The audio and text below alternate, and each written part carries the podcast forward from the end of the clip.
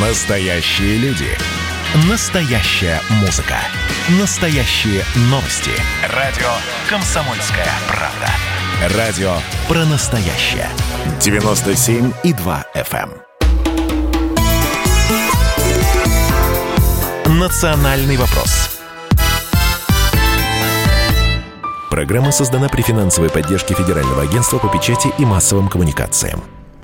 Мы приветствуем наших радиослушателей в Москве и в других городах вещания. С вами ведущая программы Андрей Баранов. Здравствуйте, и Елена Фулина. Да, и сегодня мы хотим поговорить о том, как могут развиваться события в решении э, двух конфликтов. Конфликт в Донбассе и конфликт в Приднестровье. А Вот почему. Э, дело в том, что э, мы понимаем то, что произошло в Нагорном Карабахе, как там развивались события, для некоторых явилось, ну, скажем так, такой отправной точкой для того, чтобы э, различные сценарии развития событий э, спрогнозировать и применить их, э, в частности, к отношениям Молдавии и Приднестровья и к отношениям Украины и Донбасса. Да, тем более, что это не какие-то конспирологические наши, так сказать, прикидки, ни гадания на кофейной гуще. Основания для такого, для таких опасений подали сами политики и военные, что на Украине, что в Молдавии. Кишиневе пришедший к власти э, новый президент э, Майя Санду прямо говорит о силовой реинтеграции Приднестровья. Она потребовала вывода российских миротворцев, которые там находятся с э, начала 90-х годов. Кстати, там сегодня в Приднестровье проходит единый день голосования, выборы. Посмотрим еще, как ситуация будет развиваться. А на Украине еще хлеще. Главнокомандующий, не кто-нибудь, а главнокомандующий ВСУ Руслан Камчак в четверг на встрече с украинскими журналистами прямо раскрыл план э, ВСУ по быстрому захвату Донбасса. Он сказал, что тактика заключается в том, чтобы как можно быстрее и внезапнее напасть на ДНР и ЛНР, захватить какую-то часть территории и удерживать ее. А дальше будем посмотреть, что он сказал. Э, но при этом признал, что потери будут колоссальными и, что самое интересное, надо ожидать выстрела в спину. То есть он тем самым показал, что даже те украинцы, которые проживают на территории Донецкой и Луганской областей подконтрольных Киеву, не поддерживают э, нынешнюю власть и не собираются терпеть э, начало военных действий у них под боком. Так решится ли Киев на проведение силовой операции в Донбассе? Вот об этом мы сегодня поговорим. И грозит ли Донбассу и Приднестровью судьба Нагорного Карабаха? С нами э, на связи политолог, лидер движения русских украинцев «Парус» Юрий Кот. Юрий Владимирович, здравствуйте.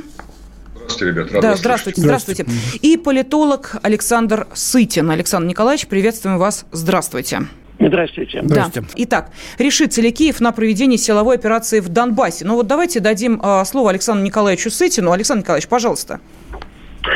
С моей точки зрения однозначно нет. И я считаю, что если считать события военной тревогой, вот, то эта военная тревога абсолютно ложная. Как в случае с Приднестровьем, так и в случае с Донбассом.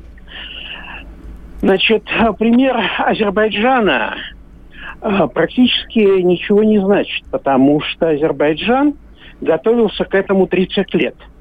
Азербайджан все эти 30 лет занимался, ну, скажем так, двумя вещами.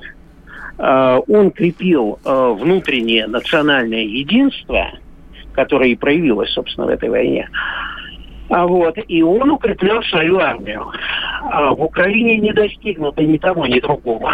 Армия очень далека от Э, того, чтобы говорить о ней как о законченной реформе э, армейской. Вот. А что касается э, единства национального, то тут тоже большие проблемы, и над этим тоже нужно работать, причем, подозреваю, не один год, а то и не одно десятилетие. Угу.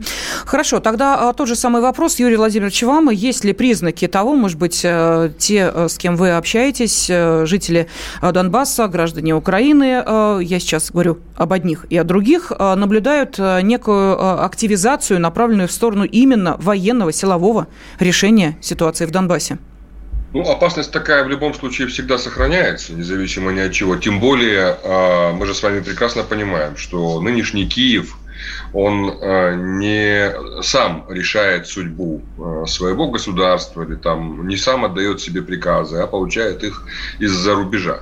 Кстати, э, я думаю, что все-таки Азербайджан не самостоятельно готовился к этому конфликту. Надо не забывать, какую роль сыграли в этом Турция и, кстати, Британия. То, о чем говорят наши международные аналитики.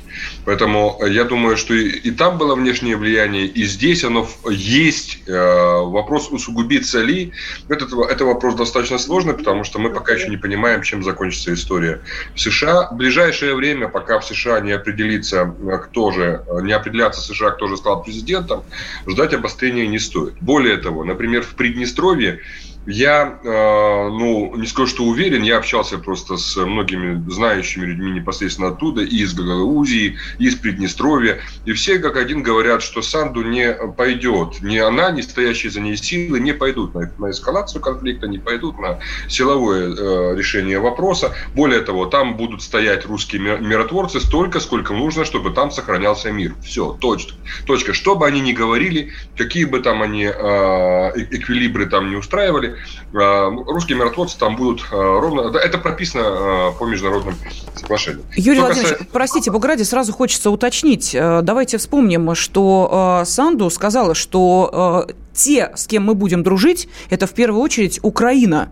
Вот а то, что не, могу, не может решить одна страна, отдельно взятая Молдавия, даже при поддержке, может быть, каких-то зарубежных кураторов, то, что а, внешний а, вектор Санду уже тоже обозначила, мы ждем поддержки Германии. Но так вот, Украина и Молдавия, объединившись, могут Приднестровскую проблему решить? Слушайте, теоретически все возможно, но практически это невозможно. Просто потому, что существует фактор России. Как бы они ни хотели Россию вычеркнуть из э, всех событий, или забыть о нас, или не, включать свои какие-то планы, но фактор России все равно остается. Так или иначе, Приднестровье – это своего рода русская крепость, там глубоко в тылу у врага, к сожалению, пока что.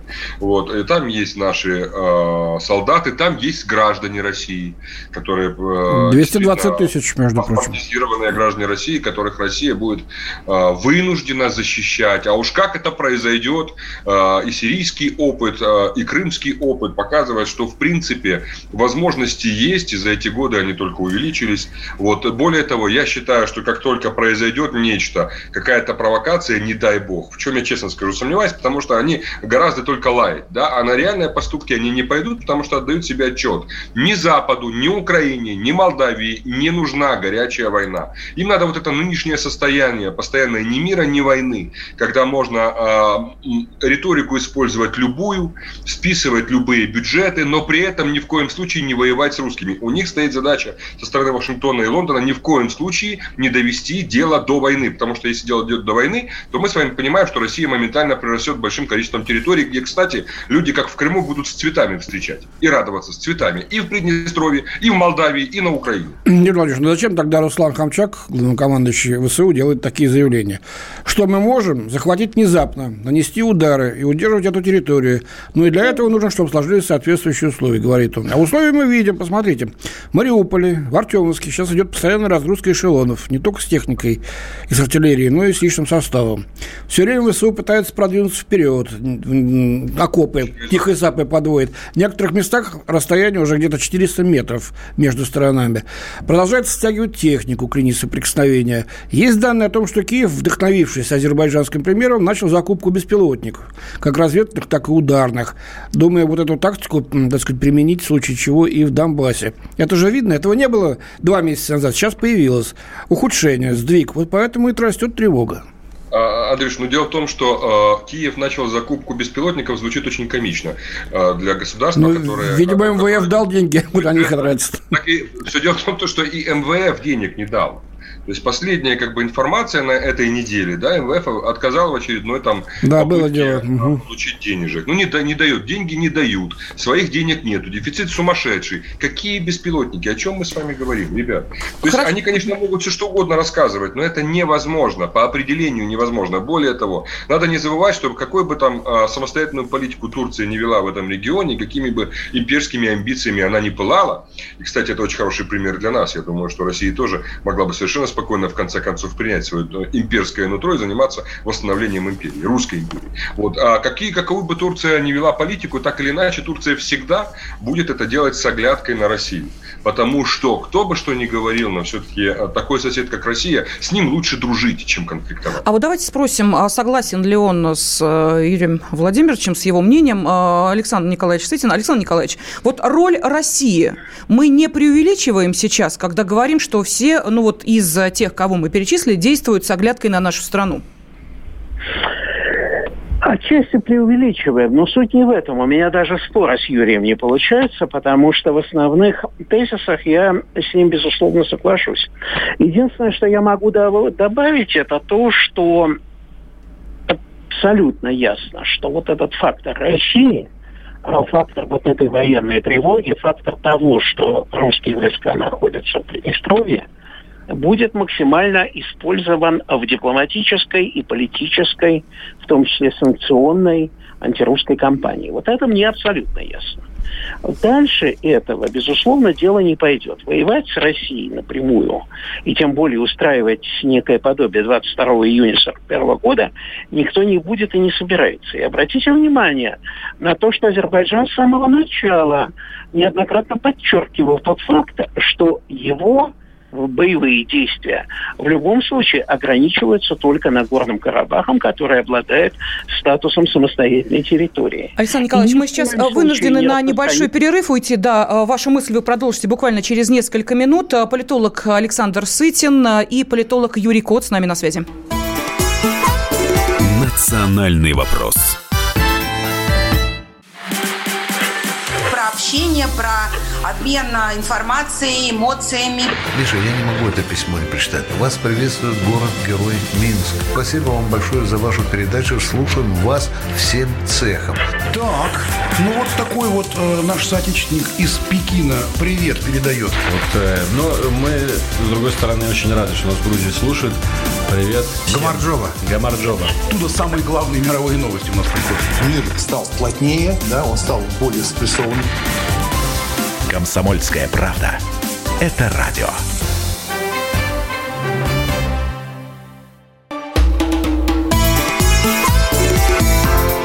«Национальный вопрос» студии ведущие программы Андрей Баранов. Елена Афонина. И с нами на связи а, политолог Александр Сытин и политолог Юрий Кот. И вот какую тему мы сейчас обсуждаем. Вместе с вами обращаемся мы к нашим радиослушателям. Не а, повторится ли карабахский сценарий применительно к Приднестровью и Донбассу? Возможно ли это в Приднестровье со стороны Молдавии, а, в Донбассе со стороны Украины? Грозит ли Донбассу и Приднестровью судьба Карабаха? Александр Николаевич, вы не закончили свою мысль в предыдущей части, говоря о том, есть ли, собственно, Эм, не преувеличиваем ли мы роль России в эм, том, что касается оглядки этих двух стран, Молдавии и Украины, ну, может быть, их зарубежных кураторов, э, на решение э, этих двух конфликтов? Нет, э, потому что вся эта ситуация будет развиваться, как я уже говорил, в дипломатической и правовой плоскости э, будут указывать на агрессивность России, будут говорить и готовить решения э, по поводу того, что Россия агрессор, Россия террористическое государство, Россия спонсирует и поддерживает незаконные государственные и вооруженные формирования. Все вот это будет – но войны по образцу 22 июня 1941 года не будет, в этом я абсолютно убежден. Э, и, собственно говоря, э, вы вот воспроизвели только часть того, что сказал Камчак. А на самом деле там достаточно развернутое высказывание, суть которого сводится к тому, что и в военном отношении на сегодняшний день, подчеркиваю это, ну, в общем, мы с вами больше, чем на год загадывать не будем, а, на сегодняшний день Украина не готова к каким-либо активным действиям. И представить себе, что там в какой-то день а, молдавские, даже, может быть, румынские и украинские войска одновременно там с двух концов двинутся на Приднестровье, ну, знаете, это я себе представить не могу.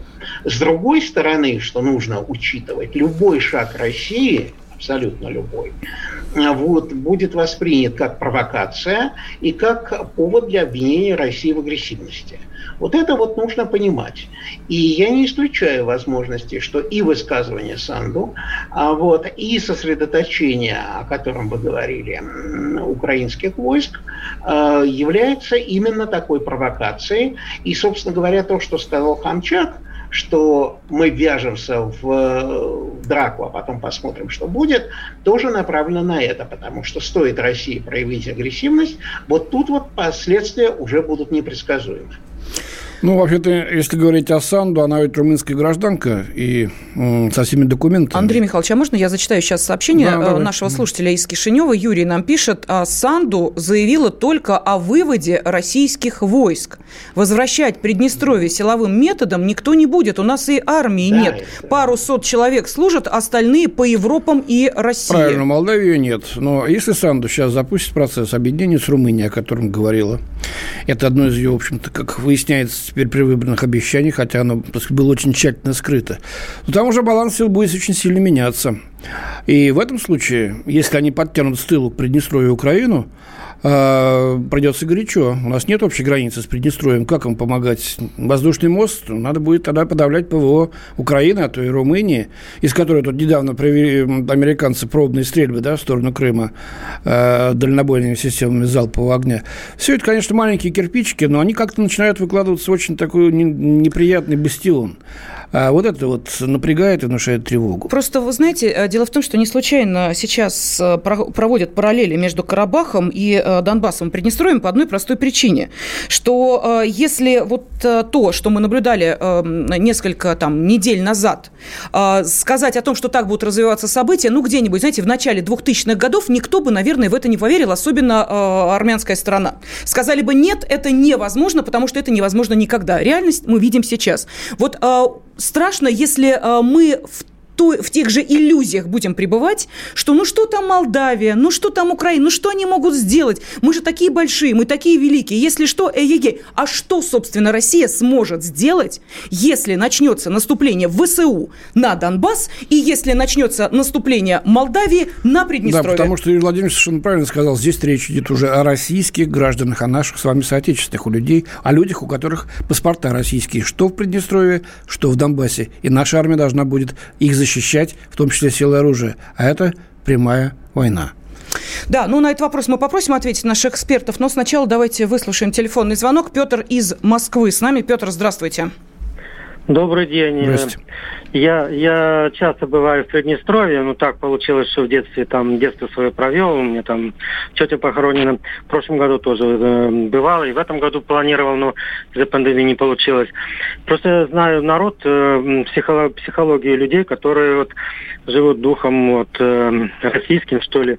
У них советское такое еще мышление, вот у них, э, в принципе, э, экономический уровень развития это, этой территории выше, чем э, правобережной э, стороны э, Днестра. Днестра, то Молдавии, да. И то, что вот, вот там коллега, я не знаю, говорил, что Санду, Санду начнет процедуру объединения с Румынией, это невозможно. Во-первых, Молдавия это не германская демократическая республика, там э, все некоренные, некоренное население, которое проживает и на Гагаузии, и Приднестровье, и Север Молдавии, бельцы, они все проголосовали против Санду на последних выборах 15 ноября. И это очень сложно. Ей надо сперва им с ними договариваться, найти консенсус, я не знаю, вот, вот так э, в этом отношении. Э, это вот просто я вот тоже участвовал в этих выборах mm-hmm. в Молдавии и знаю, знаю, чем люди живут и чем люди дышат. Спасибо. Вот это, Простите, да. а вы участвовали в выборах, которые проходили в Молдавии здесь, на территории России? на избирательных да, я участвовал в совхозе «Миллионе» на первом туре и в втором туре э, это, ездил в Тулу, город-герой Тула. Простите, просто Сейчас. Э, дело в том, что, да, я никак не могу э, забыть наш эфир прошлой недели с лидером молдавской диаспоры здесь, в России, когда мы выяснили, да, что... Да, я слышал. Да, этот слышал. человек я призывал... Я не, не совсем согласен. Ну, а призывы такие были, не голосовать или голосовать за Санду? Вы слышали я, эти призывы? Да, я слышал. Он, он, он вообще э, принял решение, что мне Калинин, кажется, его фамилия. Я да, не знаком с ним, да. фамилия такая уж популярная. но я это вы Он сказал, что потому... убеждал всех голосовать вообще, либо вообще не ходить, либо голосовать против нет, Дадона. Нет, и очень, и очень горд, э, что так и получилось. С его стороны я следил, я, поскольку я сам участвовал в выборах и голосовал за Дадона, я просто вот приведу пример. Вот в Мытищах э, из 1800 уча... кто голосовал, 1200 или 1250 человек проголосовали за Дадона. И, так, это, и такое положение было по всем избирательным участкам, которые в России было вот в 16 или 17 избирательных. Момент, момент э, сложный в том, что их мало было в России. В два раза больше было в Италии. И вот западная диаспора перетянула одеяло на свою сторону. Вот, вот, вот в чем проблема. Понятно. Спасибо большое. Спасибо огромное. Спасибо э, нашему радиослушателю. 8 800 200 ровно 9702. Э, решится ли э, Э, Киев на проведение силовой операции в Донбассе и решится ли Молдавия силовым путем определить судьбу Приднестровья? Вот на этот вопрос мы сейчас пытаемся найти ответ. И э, с нами на связи политолог Александр Сытин и политолог-лидер движения русских украинцев «Парус» э, Юрий Кот. Мы заговорили о роли России, точнее о действиях России, если все-таки будет разыгран самый нежелательный силовой сценарий развития событий. Поэтому и Юрий Владимирович вам, и Александр Николаевич вам вот тот самый вопрос. Что будет делать делать в этой ситуации России? Мы будем смотреть на это со стороны или мы будем принимать активное участие? Или будем миротворцами, или возьмем в сторону значит, э, приднестровцев и э, э, жителей ДНР и ЛНР. Ну, я, честно говоря, если говорить все-таки про Приднестровье, а ситуация там отличается от ситуации в Донбассе, как минимум потому, что в Донбассе есть общая граница с Россией, а в Приднестровье нет. Да. это очевидные да. вещи, но тем не менее это надо было озвучить. Угу. Что касается Приднестровья, там миротворцы уже есть. А, то есть те силы, которые стоят там в Приднестровье, это миротворческие, у них статус, международный статус миротворческий. Там же не только россияне в этих силах, там есть и румыны, там граждане Румынии есть, молдаване, Придне... жители Приднестровья, жители Молдавии. Они все входят вместе вот в этот комплекс миротворческих сил, который обеспечивает стабильность. И попутно они охраняют гигантские склады, оставшиеся с советских времен, с боеприпасами. Слушайте, с этими складами вообще интересная ситуация. На этих складах там же хранятся оружие э, еще начала прошлого века. Там есть снаряды 1903 года производства, если не ошибаюсь, еще на старое оружие. Это еще в советское время осталось. Там э, Россия несколько раз инициировала за время вот уже, ну, после развала Советского Союза и обращалась к Молдавии с предложением давайте утилизируем, давайте поможем, давайте. Нет, Молдавия ни в какую отказывала все время это, э, эти склады утилизировать, эти вооружения. А сейчас обвиняет Россию в том, что, мол, вы у нас тут держите бомбу э, замедленного действия у нас под брюхом. Ну, понимаете, то есть они специально это делают, чтобы э, искать любой повод, здесь соглашусь э, с Александром, э, искать любой повод, чтобы обвинять Россию во всех смертных грехах. Ну, а какие действия Россия будет предпринимать, будет решать, я думаю, достаточно жестко. Только вопрос только в том, ребят, давайте подумаем, ну, а зачем Приднестровье нагнетать ситуацию и э, начинать войну, если, в принципе, оно и так неплохо варится как, по принципу лягушки, знаете, на медленном огне. То есть вы посмотрите, если вы посмотрите на эти выборы, все очень интересно было. Там же в Приднестровье из 30 тысяч проголосов... проголосовавших на этих выборах в Молдавии 14% проголосовали за Санду. То есть это на самом деле, э, ну, оно вроде как и немного, но, извините меня, все равно 14% это и немало. Понятно, то есть, Юрий Владимирович. То есть э, процесс, что называется, идет не только, э, если говорить о реальном физическом воздействии, процесс начался в умах. Политолог Юрий Кот и политолог Александр Сытин по-прежнему остаются с нами. Мы продолжим после информационного выпуска. Национальный вопрос. Когда градус эмоций в мире стремится к своему историческому максимуму. Когда каждый день это война и мир в одном флаконе. Когда одной искры достаточно для пожара планетарного масштаба. В такое время нельзя оставаться спокойным и равнодушным. На радио «Комсомольская правда» стартовал сезон высокого напряжения. Новости со скоростью телеграм-каналов. Эмоции на грани дозволенного – Гости с Олимпа и со дна. Только высокое напряжение спасет мир. Разряд.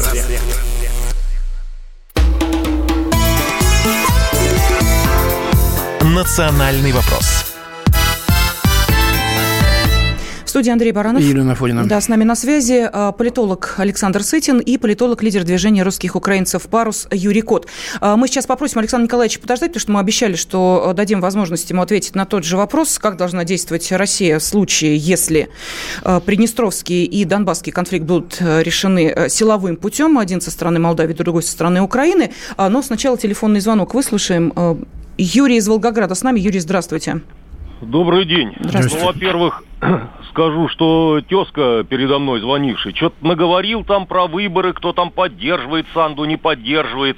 Она уже президент. Все, уже случилось. Так. Это как вирус. Вот я уже пришла. Теперь уже придется с этим считаться. Ситуация, вы говорите, а как мы будем, если что, поддерживать Приднестровье? А как мы его сейчас снабжаем? По воздуху? Ну так и будем с Черного моря заходить. И вообще там через Украину, через Молдавию. Мы говорим не о том, как поддерживать Приднестровье, как помогать Донбассу. Мы говорим о том, э, если будет со стороны Украины и со стороны Молдавии э, силовой сценарий развития событий, как Россия должна реагировать. Вот, собственно, э, мы сейчас пытаемся это понять. Мы остаемся в стороне. Мы помогаем так же, как помогаем сейчас гуманитарной помощью. Или мы активно ввязываемся в это противостояние. Вот. Южной Осетии. Ну как в Южной Осетии действовали? Понятно. Как действовали в Южной Осетии в 2008 году? Все ясно. Спасибо большое. Мы поняли. А, давайте а, тот же вопрос задаем Александру Николаевичу. Александр Николаевич, пожалуйста, вот ваша точка зрения. Что мы должны в этой ситуации будем делать? Мы уже просчитываем все варианты. Вы понимаете, что реальность бывает такая, каковую и не ждешь. Нет, ну здесь э, мне достаточно сложно отвечать, потому что более или менее понятно, что моя точка зрения кардинально расходится э, с точки зрения всех абсолютно людей, э, всего спектра, которые так или иначе влияют на принятие политических решений. Ну, давайте выслушаем вашу точку зрения. Я принципиальный противник вообще политики поддержки русских за рубежом и, естественно, принципиальный противник всего, что началось с русской весны, включая э, и Донбасс, включая и э, все эти проекты э, Гиркина и так далее. А почему, Александр да, Николаевич, вот. можете объяснить? Концептуально. А, потому, а потому что я считаю, что э, имперская политика, это, безусловно, часть имперской политики, однозначно э, направлена на э, в той или иной форме восстановления СССР, по крайней мере территориально. Это плохо. А вот эта политика обречена на провал. А вот эта политика неподъемна экономически. Я не буду здесь разводить всяких либеральных разговоров о том, что лучше там потратить на нищих бабушек.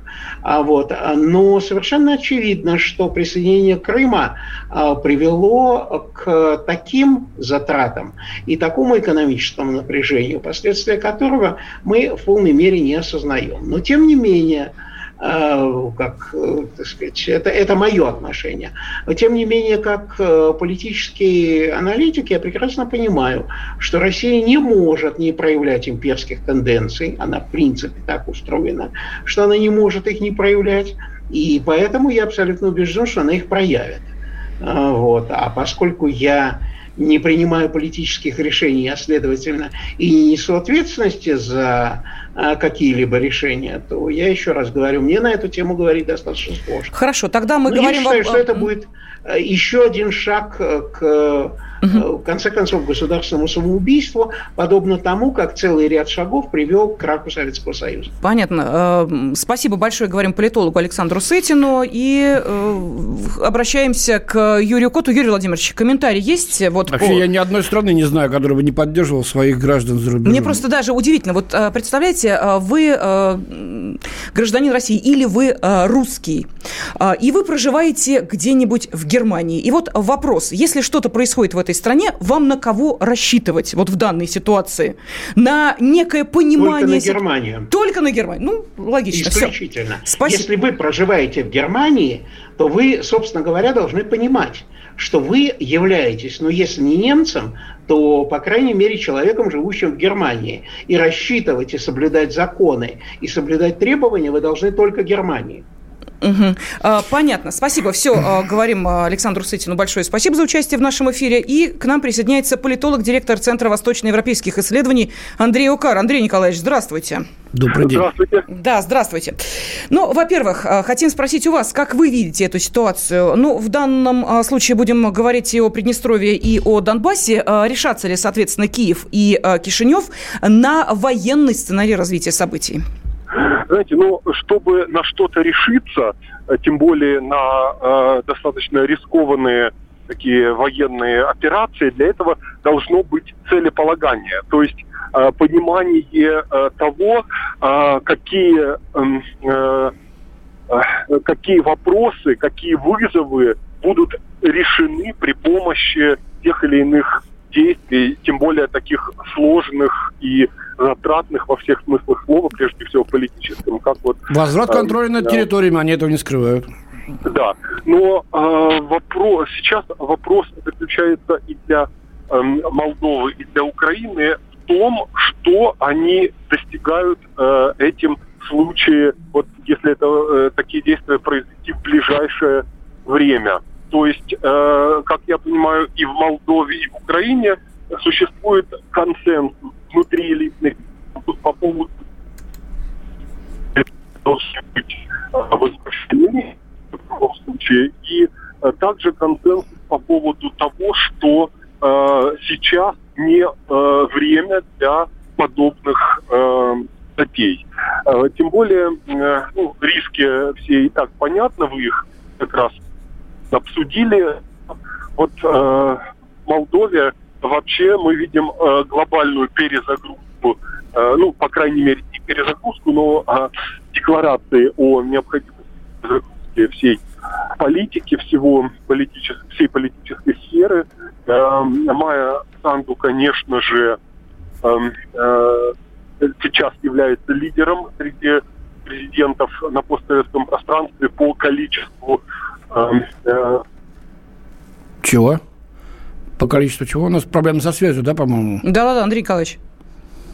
Майя Санду лидер по количеству не узнаем. Ну, увы, к сожалению, все, связь прервалась. Политолог, директор Центра восточноевропейских исследований Андрей Укара а, пытался донести свою мысль, но донес не до конца. А, мы сейчас э, остались, что называется, один на один с э, политологом и лидером движения русских украинцев парус э, Юрием Котовым. Юрий Владимирович. Юрий Владимирович, вот как вы прокомментируете Давайте, да. значит, вот эскапады Александра Николаевича о том, Ох. что не надо русских поддерживать? Вообще, пусть живут там по, по законам тех стран, куда законом, уехали. Да. Да. Ну, я с самого начала сегодня слушал выступление Александра и понимал, что действительно у нас с ним точки зрения во многом совпадают, только он говорит с большим сожалением, что вот Россия будет, да, но потому что действительно это расстраивает нашу либеральную общественность, что Россия все-таки возвращает себе понемножку, по чуть-чуть свое былое могущество. Конечно, это ну, бесчеловечно заявлять, что русские не должны помогать русским. Мало того, что мы самый разделенный народ в мире, то есть, по факту, после развала Советского Союза, русские люди, живущие там в остальных советских республиках, являющиеся по факту государствообразующими для этих ново, новосозданных государств. Да, там на Украине, ну, везде. Да, русские люди остались э, ну, самым, самым расколотым народом и по, и по факту, наверное, одними из самых незащищенных. Потому что, если вы посмотрите на то, что делает Прибалтика, то, что делает Грузия, угу. Украина, да, сейчас Молдавия мы видим с вами, да, это вся основная агрессия внутри Э, этих государств направлена против русских, русского человека, против русских как таковых, э, с, причем с бесчеловечными абсолютно э, вариациями. Да? На Украине даже вон, сжигали, сжигают и расстреливают. Поэтому, конечно, не защищать нельзя. Другое дело, что есть определенная, конечно, доля сермяжной правды, что русские, живущие за рубежом, уже привыкли, что ни, ни на кого надеяться не надо, кроме как на самих себя.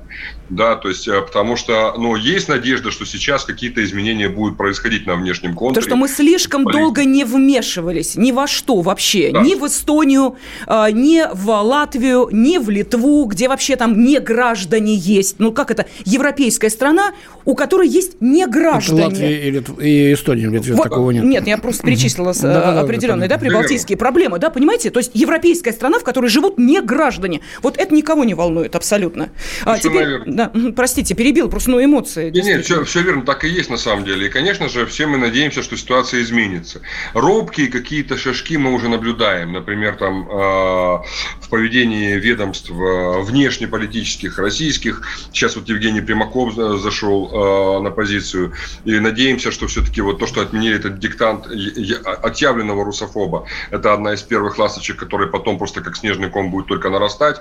Отказываться от русофобии и начинать защищать все-таки свои интересы. А прежде всего, самый главный наш интерес – это люди, как сказал Путин. Да? То есть, если это главный интерес люди, то их надо защищать. Если мы государство, если мы не какой-то там отросток или непонятно что. Поэтому э, я очень надеюсь, я очень верю в то, что э, на политическом э, уровне, на общественном, на социальном, на гуманитарном это будет происходить. Но прежде всего все должны четко понимать, что в случае, если действительно, не дай бог, доведут до того, что там, например, в Донбассе или в Приднестровье, да, все-таки какие-то особо горячие головы, выполняя приказ извне, а может быть, по пьяной лавочке пойдут в атаку и попытаются уничтожить жителей этих территорий, должны все понимать, что тогда появится просто коридор, очень серьезный коридор. Я в этом не сомневаюсь. Спасибо. Вот, честно, Я не знаю, но я думаю, что он, он произойдет. Спасибо. Спасибо. Политолог, э, лидер движения русских украинцев «Парус» Юрий Кот был на связи с нашей студией. Кстати, сообщения э, на WhatsApp и Viber, которые приходят, вот практически подтверждают то, что мы сейчас слышали от Юрия Владимировича.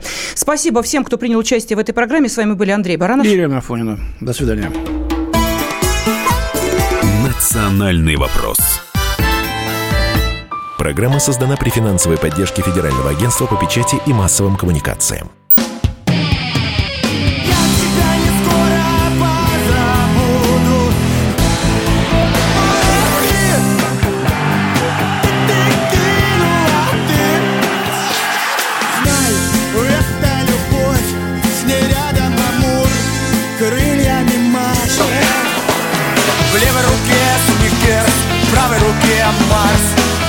Пиар-менеджер Карл Маркс Капитал Комсомольская правда. Радио поколения Ляписа Трубецкого.